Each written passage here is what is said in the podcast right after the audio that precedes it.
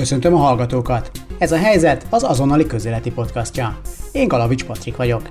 Július 3-án az országgyűlés Fideszes többsége a DK és a Jobbik módosító indítványait elutasítva megszavazta a Színház és Filmművészeti Egyetem alapítványi kézbevonását. A változás nagyon hamar, már szeptember 1-től megvalósul. Ennek értelmében a Színház és Filmművészetért Alapítvány átveszi az SFF fenntartását és vagyonkezelését is. Az egyetemen attól tartanak, ezzel elveszik az autonómiájuk, nemzeti ideológiát erőltetnek majd a tanmenetükre, és hogy a kormány ezzel könnyítette meg magának, hogy rátegye a kezét az egyetem értékes ingatlanjaira. Hiába tárgyalt az egyetemmel Palkovics László, konkrétumok még nincsenek arról, mi fog történni az intézménnyel. És az SFN elsősorban ezt nehezményezik. Hogy bizonytalanságban tartják őket. Upor Lászlót, akit az egyetem jogszerűen választott rektorává 2019. decemberében, máig nem nevezte ki a kormány. Ő a podcast egyik vendége nincs élő ember az iskolában, nem csak az iskolán kívül, az iskolában sem, aki azt gondolná, hogy semmit nem szabad és semmit nem lehet változtatni, minden úgy jó, ahogy van. Ahogy Podlovics Laura és Milovics Hanna is megszólal. A két színművészet is arról kérdezem, milyen volt a nem kívánt reflektorfénybe kerülni az utóbbi hetekben. Egyesek igenis félnek és elmondják azt, hogy ők nem tudják, hogy ha ők kiállnak, aláírnak, elmennek és lefotózzák őket egy tüntetésen, és ott a nevüket adják bármihez, stb., hogy, hogy ők félnek ennek a következményeitől.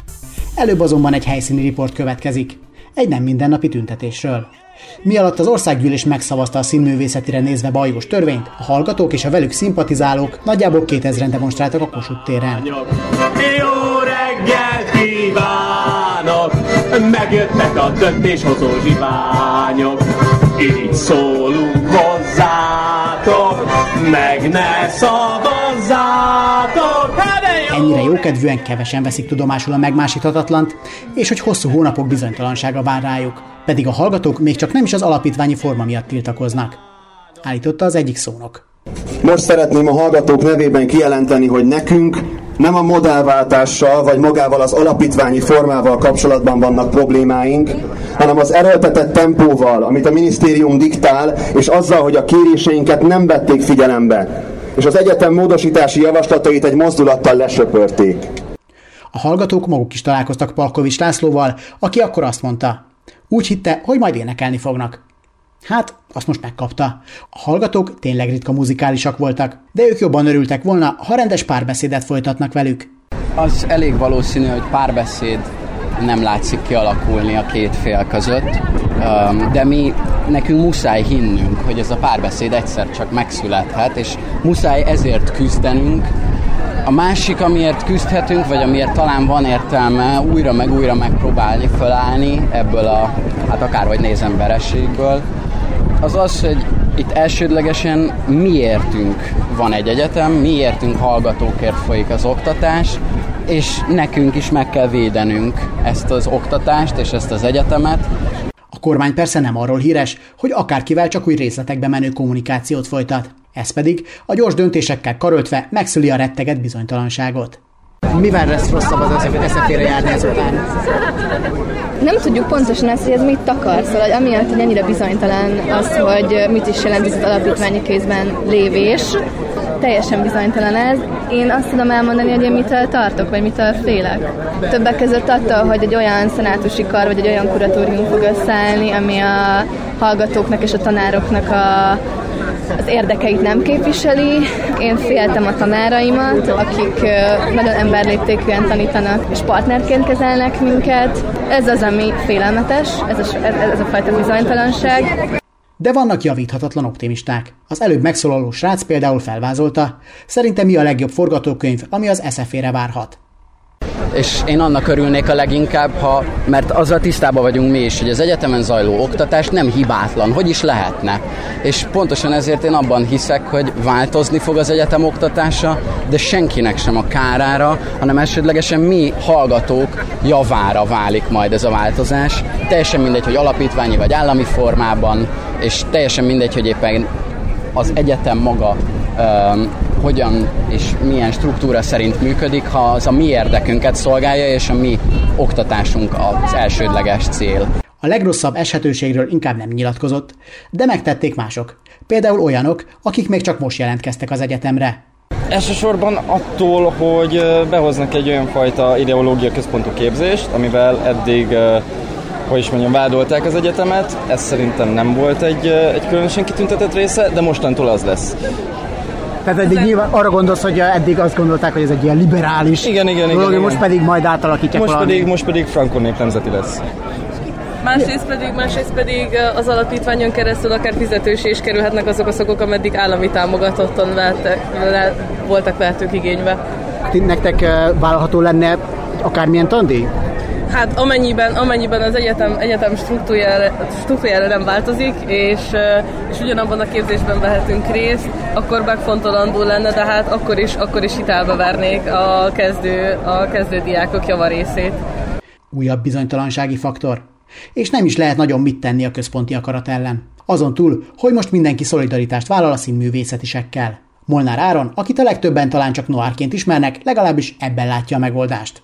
Ahogy mi kint voltunk a CEU-nál, kint voltunk az MTA-nál, kint voltunk a pedagógusok tüntetésén a Noárral, most ugyanúgy kint vagyunk most is, és most kell ész- észrevenniük nekik azt, hogy a legfontosabban meg kell tanulni ebből a történetből a szolidaritás.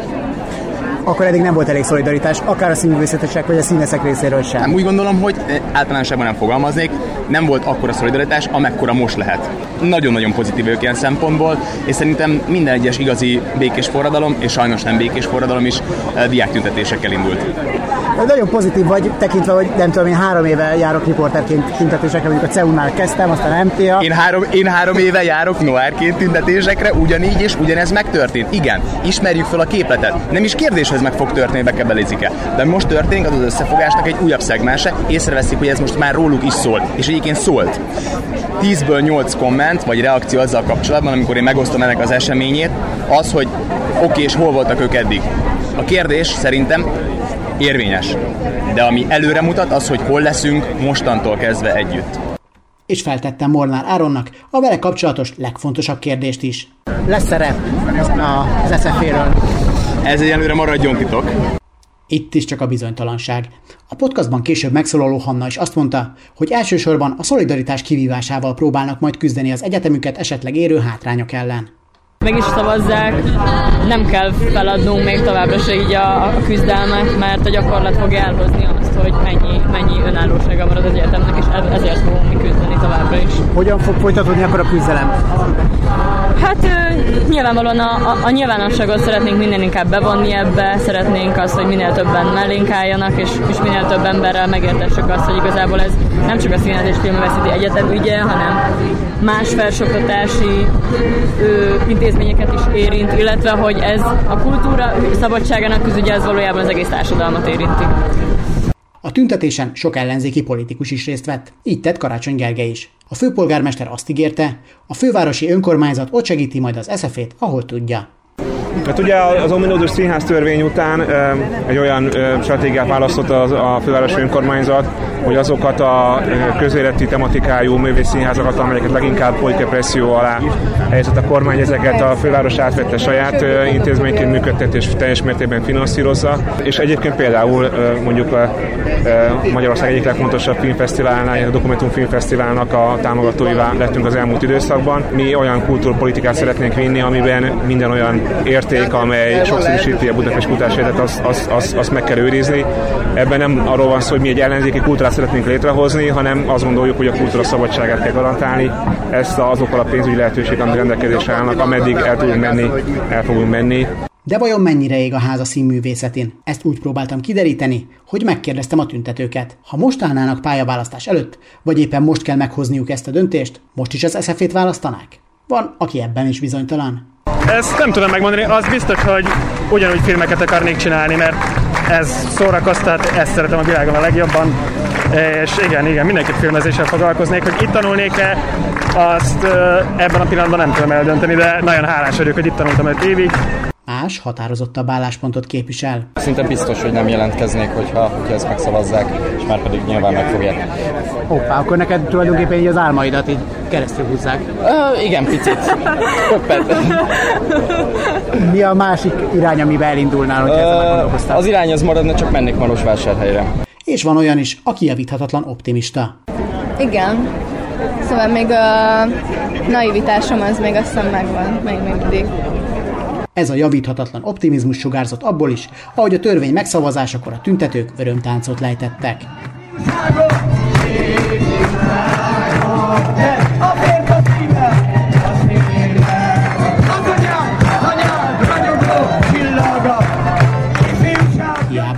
sírva vigad a magyar. A tüntetés után következzen Milovics Hanna és Podlovics Laura. Hanna másodéves drámainstruktor, Laura pedig harmadéves bábszínész hallgató a színművészetén. Mindketten alaposan kivették a részüket az utóbbi hetek SFL körüli eseményeiből. Pedig amikor az intézménybe jelentkeztek, alig ha azzal számoltak, hogy majd politikusokkal próbálnak szót érteni. De aztán júniusban az ITM egyeztetésre hívta a hallgatókat, és ez is megtörtént. Jöjjenek tehát ők. Milovics Hanna és Podlovics Laura. Ti ott voltatok, amikor a hallgatók tárgyaltak Palkovicsal? Igen. Ott voltunk. És uh, milyen élmény volt? Mert én elmondom, hogy mi a prekoncepcióm. Nekem az a prekoncepcióm, hogy ez egy ilyen aha élmény volt nektek, hogy aha, hogy a, az ország meg a politika az így működik. Nekem annyira nem volt ilyen aha élmény, vagy hogy mi nagyon sokat beszéltünk a bevonulás előtt, hogy, hogy mire számítsunk, meg mi lesz, meg hogy lesz, meg megbeszéltük, hogy mi a stratégia, ki mit mond el, ki ki után jön, milyen habitussal leszünk ott, mi az, amit nem hagyunk, mi az, amit hagyunk, szóval igazából... És hányadik lépésnél borult a terv, vagy végig tudtátok vinni? Á, borult.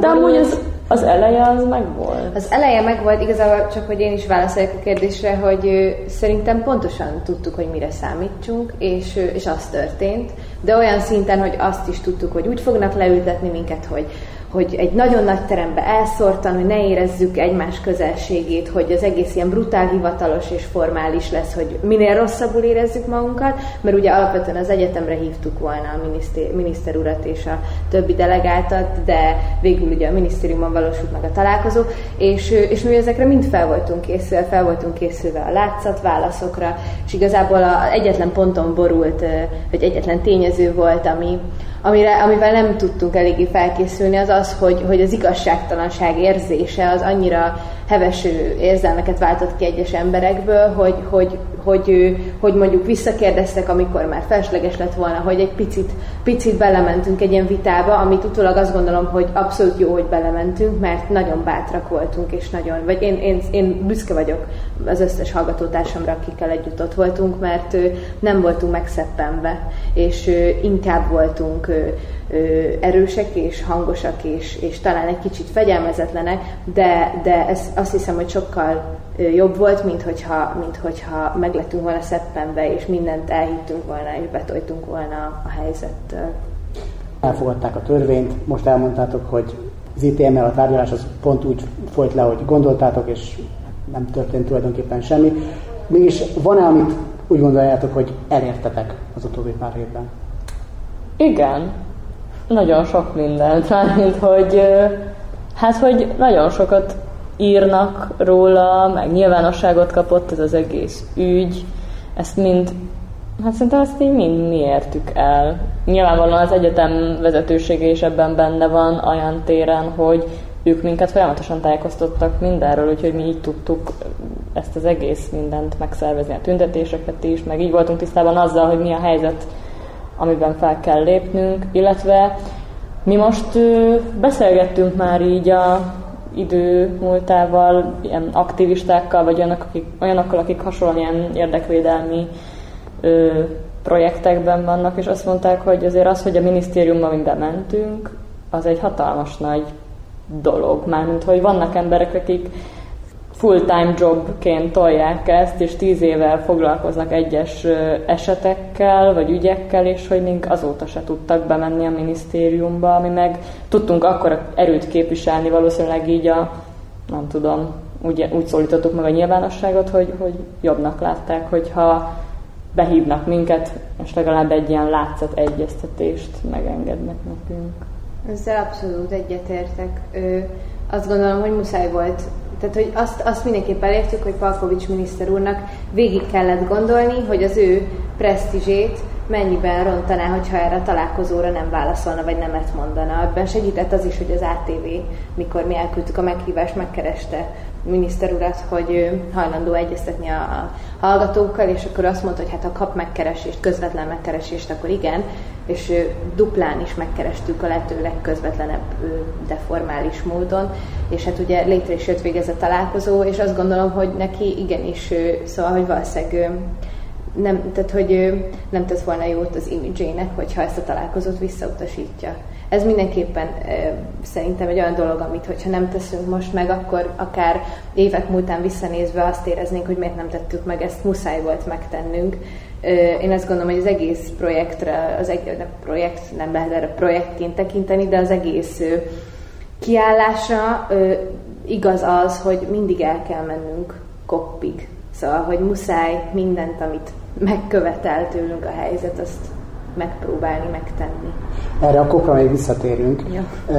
de egy kicsit beszélgessünk a ti imidzsetekről, mert én most már egy riporterként relatíve rutinos tüntetésre járó vagyok. Ott voltam a CEU-nál, ott voltam az MTA-nál, és, és az MTA-s dolgot akarom felhozni, hogy amikor én ott tavaly elmentem több tüntetésre, és kérdezgettem ott a kutatókat, hogy, hogy nekik ez az egész helyzet mit adott, akkor ők azt mondták, hogy ha valamit nyertek ebből, akkor az az volt, hogy hát itt nem tudom, valaki mikrobiológus, és rájött, hogy é, hát itt van matematikus fölöttem kettő irodával odébb, meg ott egy irodalomtörténész, a, a, nem tudom, a kémikussal így, így rájött, hogy hát mi együtt vagyunk. Nyilván ez egy sokkal kisebb intézmény, mint az MTA, de történt-e nálatok is egy ilyen közeledés, vagy, vagy egy ilyen átértékelése a kapcsolatnak, mondjuk nem tudom, a színészek és a rendezők között, vagy a bábosok és a nem tudom, dokumentumfilmesek között? Abszolút. Mármint, hogy azért nekünk nem az a helyzetünk, mint, a, mint az MTA esetében, hogy mi most jöttünk rá egy filmrendező szakos hallgatókkal, és egy egyetemre járunk, hanem ez egy kis egyetem, szóval mi ismerjük egymást személyesen is, de az tény, hogy például intézményi adottságokból fakadóan is, hogy két külön épületben van a színházas és a filmes képzés, mi kevéssé tudunk így a filmesekkel, színházasok közösen dolgozni, és ez most abszolút egy ilyen közös munka. Meg most, ahogy mi beszélgetünk ebben az időben, épp van egy hallgatói fórum, ahol szintén nagyon sok szakról képviseltetik magukat a hallgatók. Nagyon nagynak tűnt az egység, Nyilván, aki kiment a tüntetéseket a múlt héten, meg akik elmentek az ITM-mel tárgyalni, vagy beszélgetni, ők veletek értenek egyet. De vannak-e olyanok, akik, akik kritikusak a ti fellépésetekkel itt házon belül? Hát, ja, házon belül. Házon. Ja, én azt gondolom, hogy, hogy más-más vonalat képvisel a vezetőség és a diákok. A vezetőség pozíciójából fakadóan kénytelen egy, egy sokkal hogy is mondjam, egy szelídebb, diplomatikusabb pozícióba helyezni saját magát. Már csak a korukból, temperamentumukból fakadóan is, meg azt gondolom, hogy egyszerűen sokkal jobban kötve vannak. Mi, akik itt tanuló diákok vagyunk, folyamatban van a képzésünk, amit, amit a fejünk fölött fognak átrendezni, ki tudja milyen módon. Mi, akiknek a jövőjéről van szó, mi, akiknek a testvéreik per gyerekeik lehet, hogy majd ide szeretnének járni, és mi, akik majd, akik majd a legnagyobb időben élvezhetjük a, a magyar színház és filmművészet alakulását, mi nekünk egyszerűen azt gondolom, hogy mi nem maradhatunk olyan szelidek és diplomatikusak és korrektek. Bár korrektek szerintem korrektek kell, hogy legyünk, és igyekszünk is a végletekig korrektek, korrektek maradni, dacára annak, hogy a másik fél nem feltétlenül az, de, de azt gondolom, hogy tőlünk egy sokkal erélyesebb fellépést kíván ez az ügy. Az nem jelenti azt, hogy, hogy, ezzel, hogy ezt nem támogatná a vezetőség, abszolút támogatnak minket, és az egyetemen belül azt gondolom, hogy abszolút van egy egység ilyen tekintetben. Tehát nem voltak olyan hallgatók, akik mondjuk azt mondták volna, hogy azért gondoljuk át, lehet, hogy nem lesz nekünk annyira rossz ez az alapítványság. Ezt nem jelezte felünk senki. Nem, viszont van egy olyan tényező, amivel, aminek, aminek nem tudunk ellent mondani, hogy egyesek igenis félnek és elmondják azt, hogy ők nem tudják, hogy ha ők kiállnak, aláírnak, elmennek és lefotózzák őket egy tüntetésen, és ott a nevüket adják bármihez, stb., hogy, hogy ők félnek ennek a következményeitől. Ahogy nem kapnak ezt a, munkát majd? Hogy nem kapnak munkát, hogy valahol az ő nevük már felkerül egy listára, ami, ami nem kell, hogy nem kéne, hogy rajta legyenek. Vannak, akik ettől félnek, ahogy ezt az első tüntetésünkön az egyik harmadéves színészfiú, Béres Bence el is mondta a, a beszédében, hogy az a helyzet, hogy itt áll, és be van szarva. És, és hogy, és hogy ez, ez, ez így nagyon nincs rendjén. Hogy csak csak itt vagyok, hogy az egyetemen mellett mutassam, hogy jelen vagyok, és szeretném, hogy megmaradjanak azok az értékek, amikben hiszek, és az a szakmaiság, és, és, és nekem ez félelmet okoz. És hallgatók sajnos többen vannak így, és a passzivitás nagy része szerintem ennek köszönhető. Ti kaptatok bármilyen jelzést, ami erre utalhat, hogy később ezt még megbánhatjátok?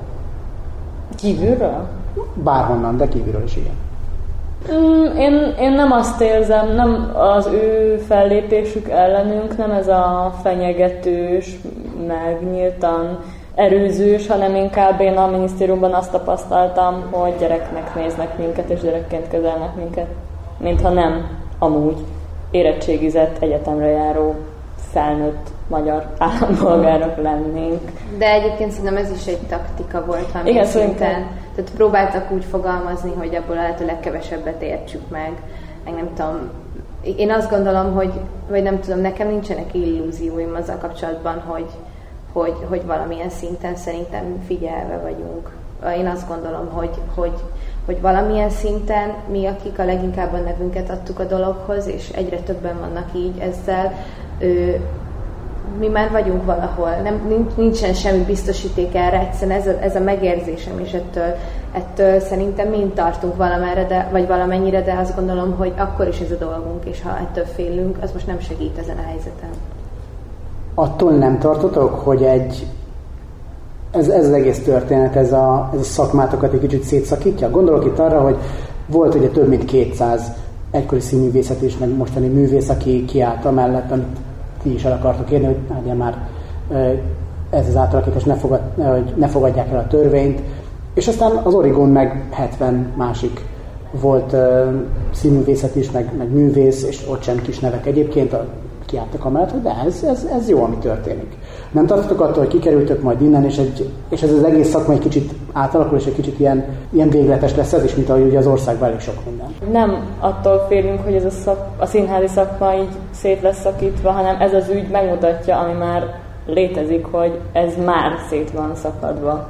És mi például hallgatóként az, azért is szeretnénk így küzdeni, vagy kiállni, hogy ne legyen szétszakadva. Az a helyzet, hogy ez a szétszakadás nem a mi generációban ja. történik. Tehát ezt ebben, ebben határozottan mindegyet tudunk érteni, hogy ez a, ez a szétszakadás, ez, ez a Vigyenszki Attila egyik oldalon és másik oldalon az ő kortársai ö, között van. Mi, ö, és most ez főleg, tehát ez inkább a színház részén érződik, de biztos filmestéren is van egy hasonló megosztottság, csak talán sokkal kevésbé van így egy nyilvánosság előtt, de, de mi SFS színészhallgatók, kaposvári színészhallgatókkal nem, hogy távolság, nem, nem hogy, hogy rossz viszony nincs köztünk, de örömmel dolgozunk együtt, és hülyeségnek tartjuk ezt az egészet, ebből mi nem kérünk.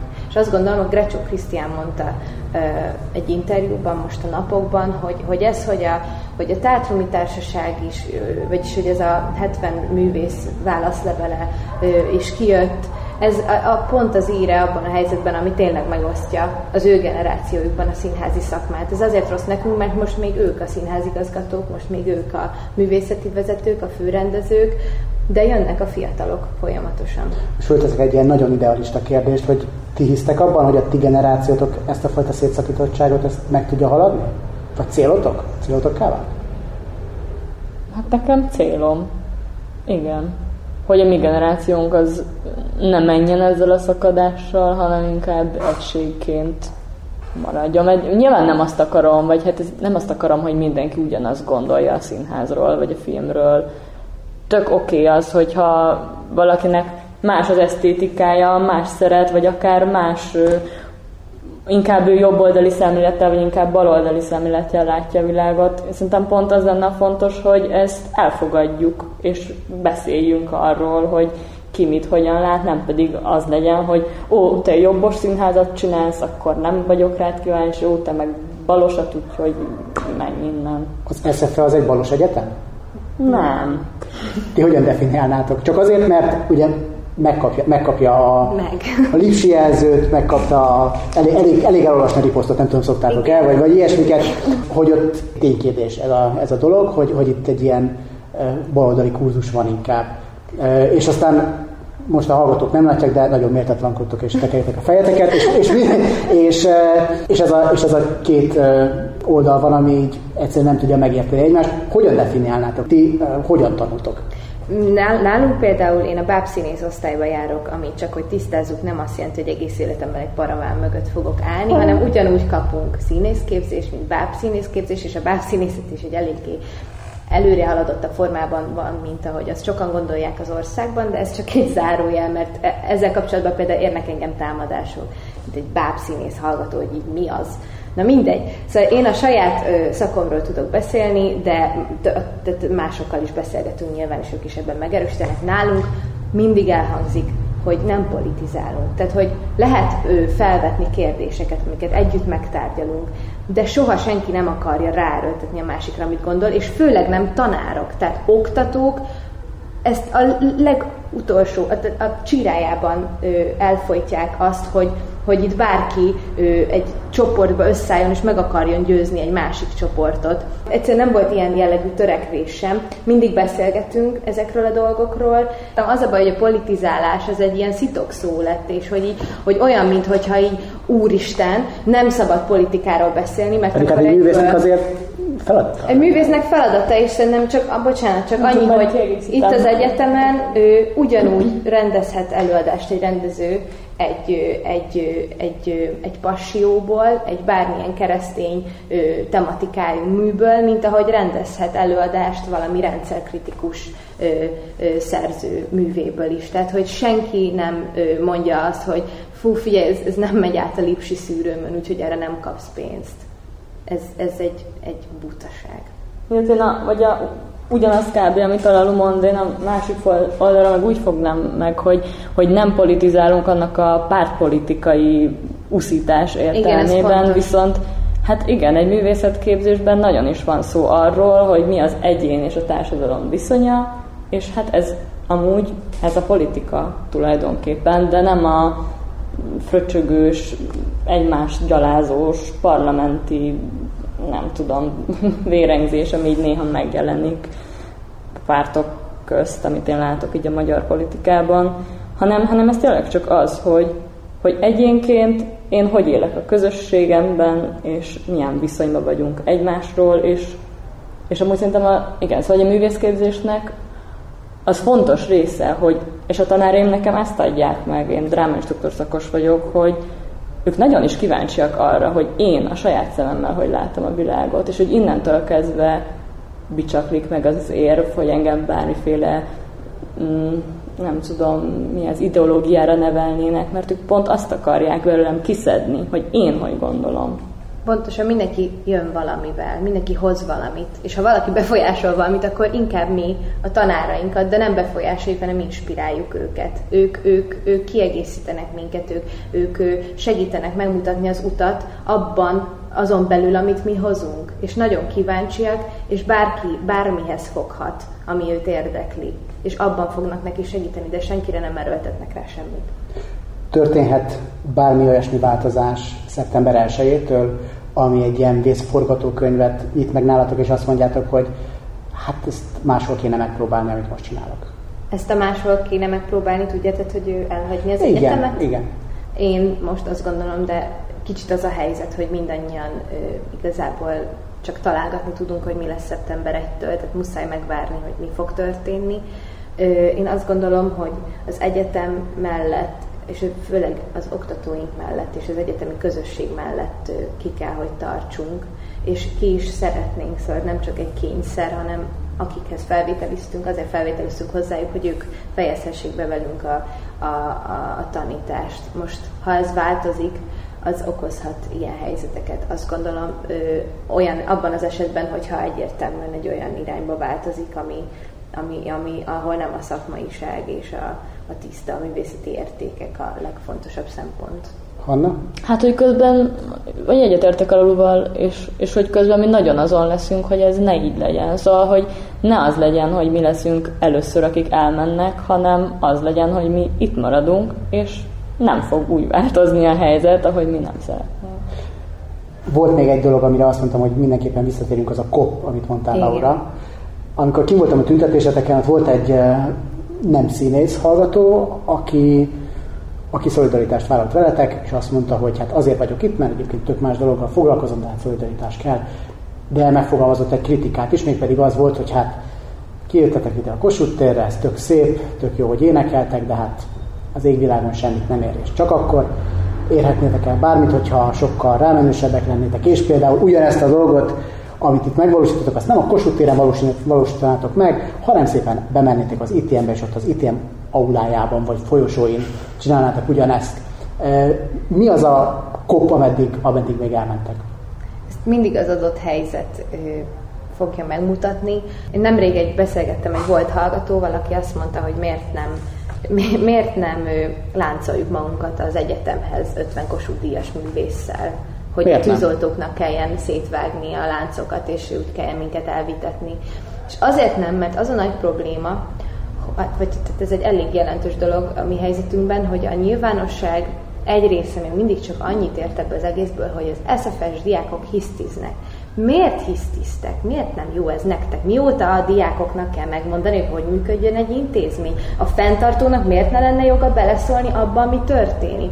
Az a helyzet, hogy minden nyilvános lépésünkkel egyszerűen kénytelenek vagyunk, és egyébként ennek az erejében hiszek, rokon szenvet képviselni, és nem azt, hogy mi itt régyelünk, és autókat borogatunk, mert velünk marha nagy igazságtalanságokat hajtanak végre, mert, ő, mert szerintem erre is, tehát ez is, ez is érthető lenne, ha valaki tényleg marhára ismeri a történetet. De így, hogy ez az egész egy picike intézményből indul ki, és még mindig sokan nem tudnak róla, és még mindig sokan csak ennyit látnak belőle, amit az előbb mondtam, kénytelenek vagyunk ö, szimpátiát kelteni, és, és azt arra törekedni, hogy megértsék és elfogadják az emberek, hogy, hogy ez most nem csak arról szól, hogy a diákoknak nem tetszik, ami van, hanem ez arról szól, hogy a demokratikus értékeket így administratív vonással lesöprik az asztalról, és hogy ez van, és hogy ez az, aminek nem szabad, hogy teret adjunk.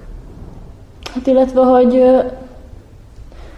mi ehhez nem vagy, valamint, hogy amit a Lalu mondott, hogy mi egy kis egyetem vagyunk, és hogy hát mi láncolnánk magunkat a parlament elé, de ahhoz, ahhoz szükségünk van a nyilvánosságra, ahhoz szükségünk van a többi állampolgára is. Azért voltak már itt nagyobb ügyek az elmúlt években, mint egy 600 fő hallgatósággal rendelkező egyetemnek a sorsa, és nem emlékszem, hogy bárki láncolt volna bármit bárhol. Szóval, hogy ha valaki ezt várja, akkor nagyon kérjük, hogy majd, ha megint megjelenünk valami eseményen, akkor gyertek és láncoljuk együtt magunkat, vagy nem tudom, de hogy... De akkor legyetek ezeren légy Igen, szóval gyertek, srácok!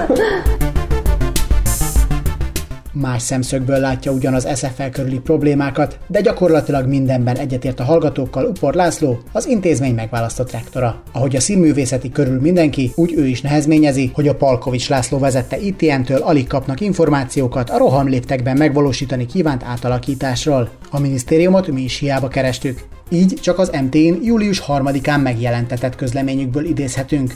Ebben az ITM azt hangsúlyozza, az átalakítással rugalmasabb és kiszámíthatóbb lesz az SFL helyzete. Upor Lászlót azonban ez nem nyugtatja meg, közben pedig a kormánymédia vágyaival is birkóznia kell. Egyébként rögtön a, az elején egy kicsit bizonytalan vagyok, hogy mondhatom-e azt, hogy rektor úr? Hát attól függ, hogy ki, ki felől nézzük. Hogyha színművészeti hallgatói felől nézzük, akkor, akkor igen, büszkén viselem a megtisztelő rektor nevet hogyha hivatalosan nézzük, akkor én rektori feladatokat ellátó rektor helyettes vagyok. Az előbbire egy kicsi magyarázat az, hogy a, a fenntartó késlekedését vagy mulasztását helyre tolandó egy, egy, egy tüntetésen a színművészeti diákjai átadták nekem a hivatalos kinevezésemet. Ha már a hallgatókról beszélgetünk, én ott voltam múlt héten a Kossuth téren, amikor ők tüntettek. És többükkel beszéltem, és nagyon sokan azt mondták, hogy az egész dolog, ami történik itt az SZFE körül, az, az, azt ők teljes értetlenséggel és bizonytalansággal fogadják. Mit várnak el önöktől pontosan szeptember 1-ig? Mit fog jelenteni az alapítványi működés? Hát, hogy pontosan mit, azt, azt a mai napig nem tudjuk, hiszen a, a, a pontossághoz tudni kell majd, hogy milyen lesz az alapító okiratunk, és milyen lesz a működési rendünk, szervezeti és működési szabályzat vagy rend. Ezeknek a kialakítása pedig majd a, a, a leendő kuratórium és az egyetem közös munkájának a, a, a, a gyümölcse, és miután kuratórium még nincsen kinevezve, hiszen az államelnök is, ha jól tudom, csak valamikor tegnap vagy ma írta alá a törvényt, tehát nem tudjuk, hogy a kuratórium milyen jogkörökkel és egyáltalán milyen személyi felállással kezd neki a munkának, tulajdonképpen minden azon múlik. Az egyetem további működését nagyon nagyban az határozza meg, hogy a, a mostani vezetés, illetve a, a, a Színház és Filmvészeti Egyetem mostani állománya és a leendő kuratórium hogyan működik együtt, ebből az együttműködésből milyen szervezeti és működési rend alakul ki, ezt pedig most nem tudjuk megjósolni. Ami biztos, rengeteg administratív dolgot írdatlan sebességgel át kell állítani, nagyon nagy, minden munkaszerződést meg kell újítani, és így tovább. Tehát olyan, olyan lehetetlen feladat elé állít minket ez a helyzet, amit tulajdonképpen 7 vagy 8 hét alatt megoldani eleve képtelenség. Hogyan kommunikál egyáltalán önökkel a kormány és az ITM erről az egész dologról? Kaptak választ például arra a kérdésre, hogy a többi egyetemtől eltérően miért nem lehet januárig váltan, ö, várni ezzel az átalakítással? Nem, természetesen nem kaptunk erre sem választ. Választ valójában, konkrét választ a konkrét kérdéseinkre mind a mai napig nem kaptunk. A, a fenntartónak az az állítása, hogy kommunikáció zajlik a fenntartó és az egyetem között, tökéletesen helytálló, valóban hónapok óta van kommunikáció. Ez a kommunikáció sokszor egy oldalú, tehát több hónap eltelt úgy, hogy mi, mi kérdésekkel, levelekkel bombáztuk a fenntartót, és semmiféle választ nem kaptunk. Az utó, utóbbi időben gyakrabban fordul elő, hogy kapunk általános válaszokat. Itt inkább a, ami, ami nehezíti az életet, az az, hogy a, a konkrét javaslataink egyikét sem éreztük úgy, hogy, hogy megfogadni kész volna a fenntartó. A konkrét kérdéseinkre konkrét válaszok nem igen érkeztek. Általános minden egyetemre, a felsőoktatásra, az univerzum működésére és a, az Orion csillagképre érvényes válaszokat természetesen gyakran kapunk, de a, a, a konkrét felvetésekre, a konkrét kritikai megjegyzésekre, az együttműködést ajánló felvetéseinkre együttműködő választ nem igen kapunk. Van többféle félelem, ami az alapítványi működéssel és a múlt héten elfogadott törvényel kapcsolatos. Én arra kérem, hogy értékelje vagy rangsorolja ezeket, nem az szerint, hogy melyik mennyire lenne káros, hanem hogy melyek ön szerint a leg, legreálisabbak, hogy esetleg megvalósulnak. Ezek közé tartozik az átideologizált oktatás, egyben a tanszabadság elvesztése, az SFE ingatlanjainak az intézmény érdekeivel ellentétes hasznosítása, több szak, vagy akár mindegyik kizárólag költségtérítésesé válása, vagy a személyzeti politikába történő beleszólás, illetve ha van más, ami, amitől ön még személyesen tart, akkor nyugodtan hozzáteheti ezt is. Hát én személyesen nagyon sok mindentől tartok, ami, aminek még a felsőoktatáshoz sincs közel, de ez nyilván messzi, messzire vezet. Tehát van rengeteg olyan globális probléma, amivel, amivel jó volna foglalkozni, és nem egymást tépni egyszerű szakmai kérdéseken, de ez csak egy lábjegyzet. A, a, a felsorolt problémák közül én azt nem tartom, vagy remélem nem kell, hogy tartsam reális problémának, hogy a, hogy a, a, a tanulni valókba a leendő fenntartó, a kuratórium radikálisan bele akarna szólni. Azt sem tartom, remélem, hogy nem kell tartsam reális veszélynek, hogy valamiféle ideológiai változatot próbál, próbál érvényesíteni az iskolában bárki.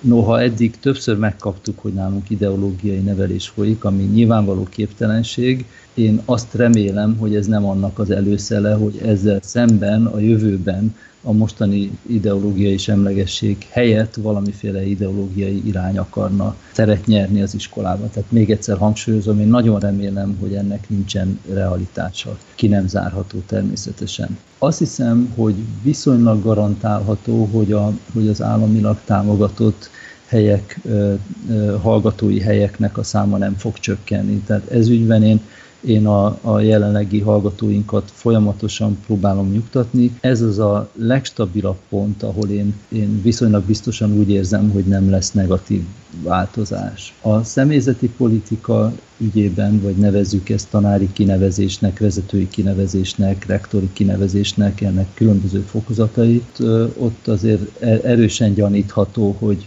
inkább előbb, mint utóbb történni fognak dolgok nem is a, nem is a törvény szövege, hanem a törvény elfogadtatása körüli, a törvény benyújtása és elfogadtatása körüli ellenünk folyó erős kampány, a, a törvény szükségességének az indoklása, olykor nagyon fals indoklása azt vetíti előre, hogy, hogy bizony, bizony itt valamilyen, valamilyen módon változtatni szeretnének a, a, az iskola működésén ebben akkor elképzelhető, hogy kénytelenek lesznek kompromisszumokat kötni.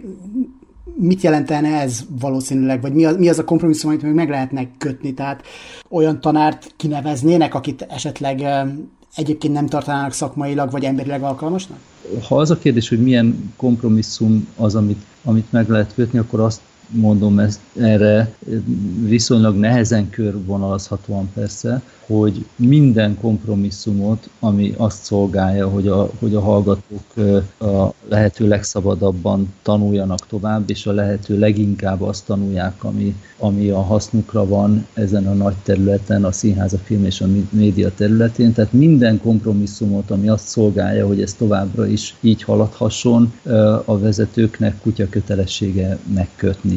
Tehát nagyon-nagyon nagyon tág határok között azt gondolom, hogy, hogy nekünk egyeztetnünk és egyezkednünk kell, ami járhat persze azzal, hogy olyan, olyan tárgyalásokba is belebonyolódik, vagy olyan együttműködésekbe az ember, amelyekhez egyénileg, emberileg nem nagyon fülne a foga. És nyilván megvan az az ízlés és morális határ, amit az ember semmilyen szín alatt semmiképpen semmiképpen nem lép át. De nekem meggyőződésem az, hogy a, hogy a hallgatók tömege és, a, és az oktatók zömének, javának a, a színvonala, minősége az, az olyan stabil erőt ad, amihez képest nagyon, nagyon nehéz jelentős változást elérni az oktatás színvonalában.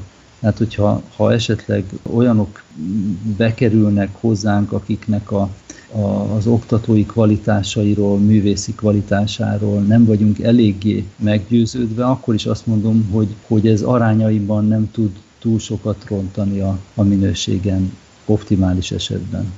Lát-e arra esélyt egyébként, hogy valamilyen formában pozitív hatása is lesz, vagy akár több pozitív hatása lesz ennek a, ennek a mostani történetnek? Például, ahogy beszélgettem a, a hallgatókkal, ők sokan említették, hogy hát bizony az infrastruktúrán például lehetne mit javítani, és, és erre most talán lesz esély. Milyen pozitívumokat lát megvalósulni, hogyha, hogyha ilyen pozitívan próbál meggondolkozni, vagy optimistán próbál meggondolkozni? Én al- alapvetően igyekszem optimistán gondolkozni, vagy legalábbis pragmatikusan gondolkozni, tehát nem, vagy, nem vagyok eleve borulátó. A, az, az, hogy az infrastruktúrán lehet javítani, az egy erős eufémizmus. Az infrastruktúránk olyan, olyan állapotú, és egyáltalán nem az egyetem hibájából, ami szerintem e-, Európai Egyetemnél hát párját ritkítja, azt, azt nyugodtan lehet azt hiszem mondani. Tehát az infrastruktúra javítása és egyáltalán bármiféle anyagi körülmények javítása az annyira kézenfekvően adódik, hogy minden, minden épeszű, jó szándékú fenntartónak csak az, lehet a, csak az lehet a célja, hogy az áldatlan állapotokon javítson, és hogyha egy fenntartó azt akarja bizonyítani, hogy lám-lám, ennek a változásnak értelme van, akkor az első dolog, amit tenni fog, az az, hogy, a, hogy az anyagi feltételeken jelentősen javít. Ez mindenképpen jót fog tenni a hallgatóknak, és jót fog tenni az oktatásnak is. Ez az egyik. A másik, egy, egy jelentős tévhitet szeretnék eloszlatni.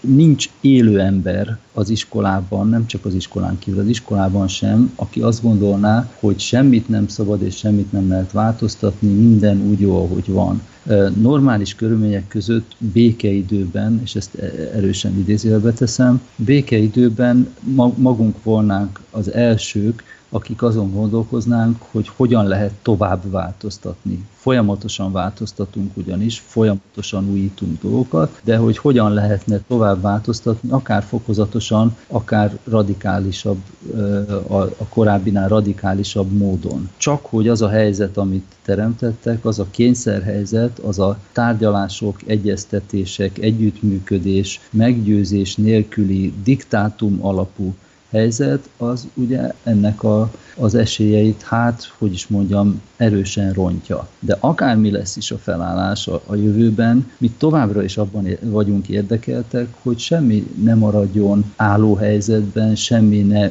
rögzüljön úgy, ahogy van. A, a tradícióink elképesztően erősek, szerintem nagyon kevés intézmény van, ahol a tradíció ennyire fontos, és ahol a tradíció megújítása, vagy a tradíción alapuló folyamatos megújulás ennyire lényeges volna.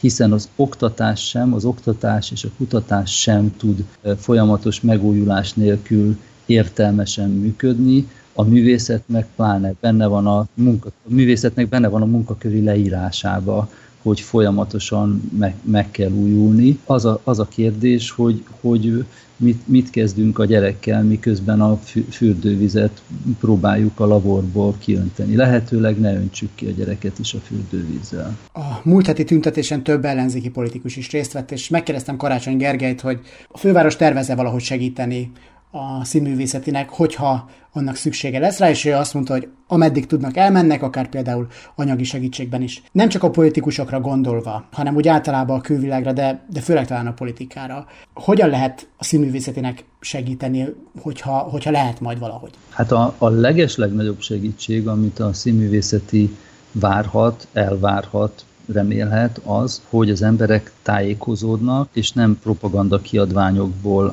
álsajtó termékekből e, ismerik meg a, a folyamatosan súlykolt e, vádakat, alaptalan híreszteléseket, ha nem hiszik el a, a színművészetire ráragasztott címkéket, hanem valóban meggyőződnek arról, hogy milyen munka folyik nálunk, tehát ha eljárnak a vizsgaelőadásainkra, ezek közül a vizsgaelőadások közül legalább 20-25 évente nyilvános bemutató, több száz, több száz előadásban játszuk ezeket a produkciókat, hogyha nagyon sok száz évente elkészülő kisebb és közepes hosszúságú filmjeinket rendszeresen nézik, hogyha eljárnak a foglalkozásainkra, hogyha ha elsétálnak a ház előtt és beszélgetnek a hallgatókkal. Magyarul, hogyha reális képet ö, nyernek arról, hogy mi is folyik a, a Színház és Filmvészeti Egyetemen, és nem hisznek a híresztelésnek, akkor már, már is egy olyan társadalmi bázis alakul,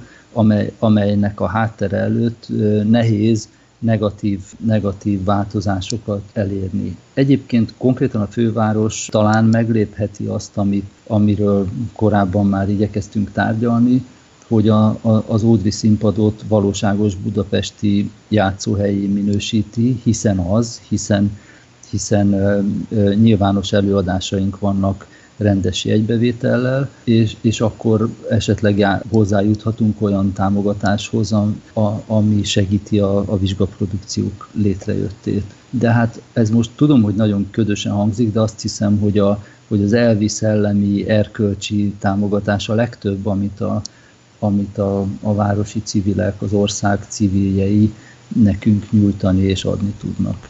Az előbb említette a propaganda kiadványokat, és térjünk is ki egy kicsit ezekre.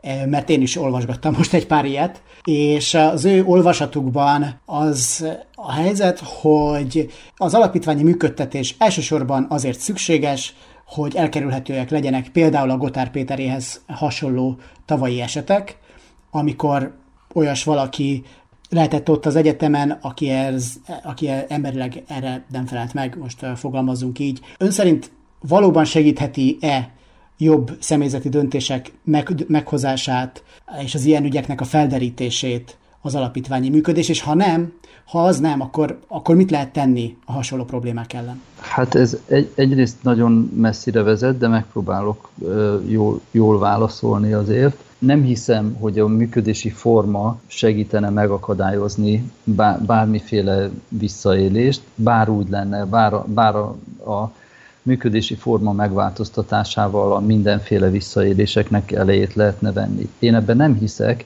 de egyébként nagyon-nagyon nyitottan várok mindenféle javaslatot arra, hogy hogyan, milyen módokon lehet, lehet elejét venni a visszaélésnek. De nagyon fontos pontosítani, hogy sem a Gotár Péter féle eset, sem a másik rendszeresen idézett eset nem köthető a színművészetihez. Tehát ez egy, egy határozott pont, hogy egyik eset sem köt, köthető a színművészetihez. A másik fontos állítás, hogy mindkét volt és addig nagyra becsült tanárunktól, azonnal, amikor az eset róluk kiderült, egyébként mindkettejük esetében egy másút történt, és korábban történt eset került napvilágra, mindkettejüket fölfüggesztettük, majd az etikai vizsgálat lezárultával meg is szüntettük az ő alkalmazásukat. Tehát hamis minden olyan állítás, hamis, hamis, hamis, akárhányszor ismétlik, hogy egy, a színművészetén ilyen esetek történnek, kettő, hogy aki, akiről ilyen kiderül, annak az ügyét el akarjuk mismásolni, el, el akarjuk terelni róla a figyelmet, nem is tudom, mindenféle csúf kifejezésekkel illetnek bennünket azóta is. Ez egészen egyszerűen nem igaz, tehát ezeket a propaganda szövegeket, szlogeneket, mondatokat valahol valakik megírták, és megfelelő szélességben és gyakorisággal terjesztik, különböző emberek szájába adva, különböző orgánumokon újra és újra fogalmazva. Vissza az alapkérdésre, az alap nagyon komoly kérdésre, hogy visszaéléseket meg lehet-e egyáltalán akadályozni, erre minden, minden lehetséges módon törekedni kell nem a színművészetén, mindenütt, minden olyan intézményben, ahol emberek együtt dolgoznak, mindenütt, ahol a hierarchia bármilyen formája megjelenik, iskolában, munkahelyen, de még, de még családban és másutt is, nagyon komolyan, és ez, nem, ez most tényleg nem reklámszöveg, vagy nem tudom, csak nagyon-nagyon komolyan dolgozni kell azon, hogy az egész társadalmi közeg és minden munkahelyi közeg megváltozzon, és elfogadhatatlan legyen a helyzettel, hatalommal, privilégiumokkal való visszaélés. De hát ezt mindenki tudja, mert olyan országban élünk, ahol ennek hatalmas kultúrája van sajnos a visszaélésnek.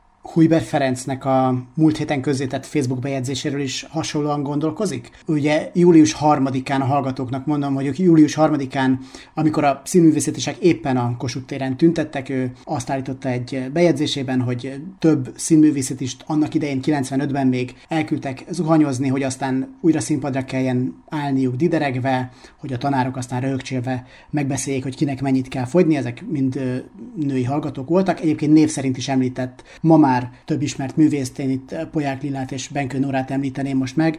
Ezek szerint akkor ilyen esetről sincsen tudomása, nem történt ilyesmi, vagy legalábbis bejelentés erről nem érkezett. Én nem tudok róla, hogy, hogy ilyenről bejelentés érkezett volna. Én 95-ben már, 90, a 90-es évek közepén már javában tanítottam a színművészetén. Igaz, hogy akkor évekig, pont a, a 90-es évek közepén évekig külföldön voltam, de ez, ez, ez nem mentesít a nem tudás alól. Én nem tudok ilyen esetekről, de, de biztosan érdemes volna akár így 20-25 évre visszamenőleg is felderíteni, ha, ha és amennyiben ilyen esetek voltak, az, az, az, az szégyenletes, és akkor is, hogyha ezeket az, az ilyenféle dolgokat valószínűleg 25 évvel ezelőtt másképp ítélték meg, mint ma, akkor is azt gondolom, hogy ez, ha valóban így történt, ez nagyon-nagyon megalázó és nagyon csúnya dolog. Tehát semmi, semmiféle, semmiféle, még egyszer mondom, semmiféle visszaélést, se, se visszamenőleg, se jelen időben én nem szeretnék és nem is vagyok hajlandó védeni.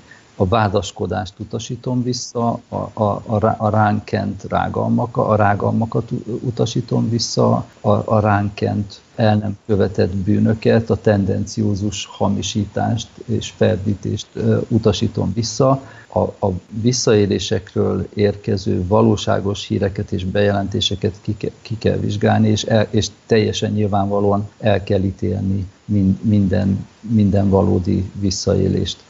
Én nem, nem tudok arról, hogy most a, ebben a pillanatban, amióta én vezető vagyok ebben az iskolában, bármiféle bejelentés érkezett volna, noha mindenféle csatornákat megerősítettünk, hogy a, azok az áldozatok, akik remélem, hogy nincsenek. Mit üzen a hallgatóknak eh, erre a nyárra, hogy hogyan készüljenek majd a, a szeptemberre? Azoknak is, akik már most az SZF-re járnak, azok, azoknak is, akik, akiket esetleg most vesznek majd fel, vagy, vagy akik még csak tervezik, hogy majd a színművészetére jelentkeznek a következő évben hogy mondjam, én ezt, ami most történik, ezt a szabadság elrablásának élem meg több szempontból. Tehát például a szó szoros értelmében a munkatársaimnak a szabadsága el van rabolva, mert térdiglógó nyelvvel és, és, és homlokukról szakadó verejtékkel fognak dolgozni a következő 7-8 hétben, hogy meg, megkezdődhessen a a, a következő tanév, úgy, hogy még ezt a tanévet be se fejeztük, hiszen a vírus miatt augusztus 31-ig ki kellett tolnunk bizonyos dolgokat. Szeptember 1-től pedig más körülmények között fogjuk folytatni. Tehát ez mindenképpen a szabadság megrablása, még akkor is, vagy elrablása, még akkor is, hogyha ha esetleg az események nem fognak oda vezetni, hogy, a, hogy az átvitt értelemben, vagy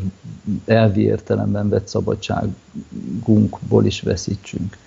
De hát egyébként evezzünk át a vígvizekre, vagy derűs vizekre, az, amit a, a színművészeti oktatói és hallgatói előállítanak folyamatosan, az olyan, olyan, érték és annyira, annyira szívet melengető, legyen szó akár tragikus, akár komikus művekről, film, filmekről, videójátékokról, színházi előadás részletekről, zenés, zenés megmozdulásokról, annyi, annyi a frissesség benne, annyi, annyi a tehetség benne, hogy, hogy egyszerűen nem éri meg nem erre figyelni, nem érdemes nem, nem örülni annak, hogy ilyen munkatársakkal és ilyen hallgatókkal van az ember körülvéve, és nem hiszem, hogy leendő vagy reménybeli hallgatóinknak megéri nem, nem akarni a színművészetire jönni, ahol ilyen dolgok történnek, az összes nehézség ellenére.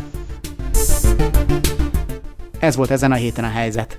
Ne felejtsetek el feliratkozni Spotify-on, a Google Podcast felületén és iTunes-on, ahol értékelni is tudjátok a podcastot. Valamint kövessétek az azonnal itt Facebookon, YouTube-on és Instagramon, illetve iratkozzatok fel hírlevelünkre, a reggeli feketére. Az én oldalamat is megtaláljátok Facebookon, ahol örömmel veszem az üzenetben küldött témajavaslataitokat. Galavics Patrikot hallottátok. A figyelmeteket megköszönve búcsúzom. A viszont.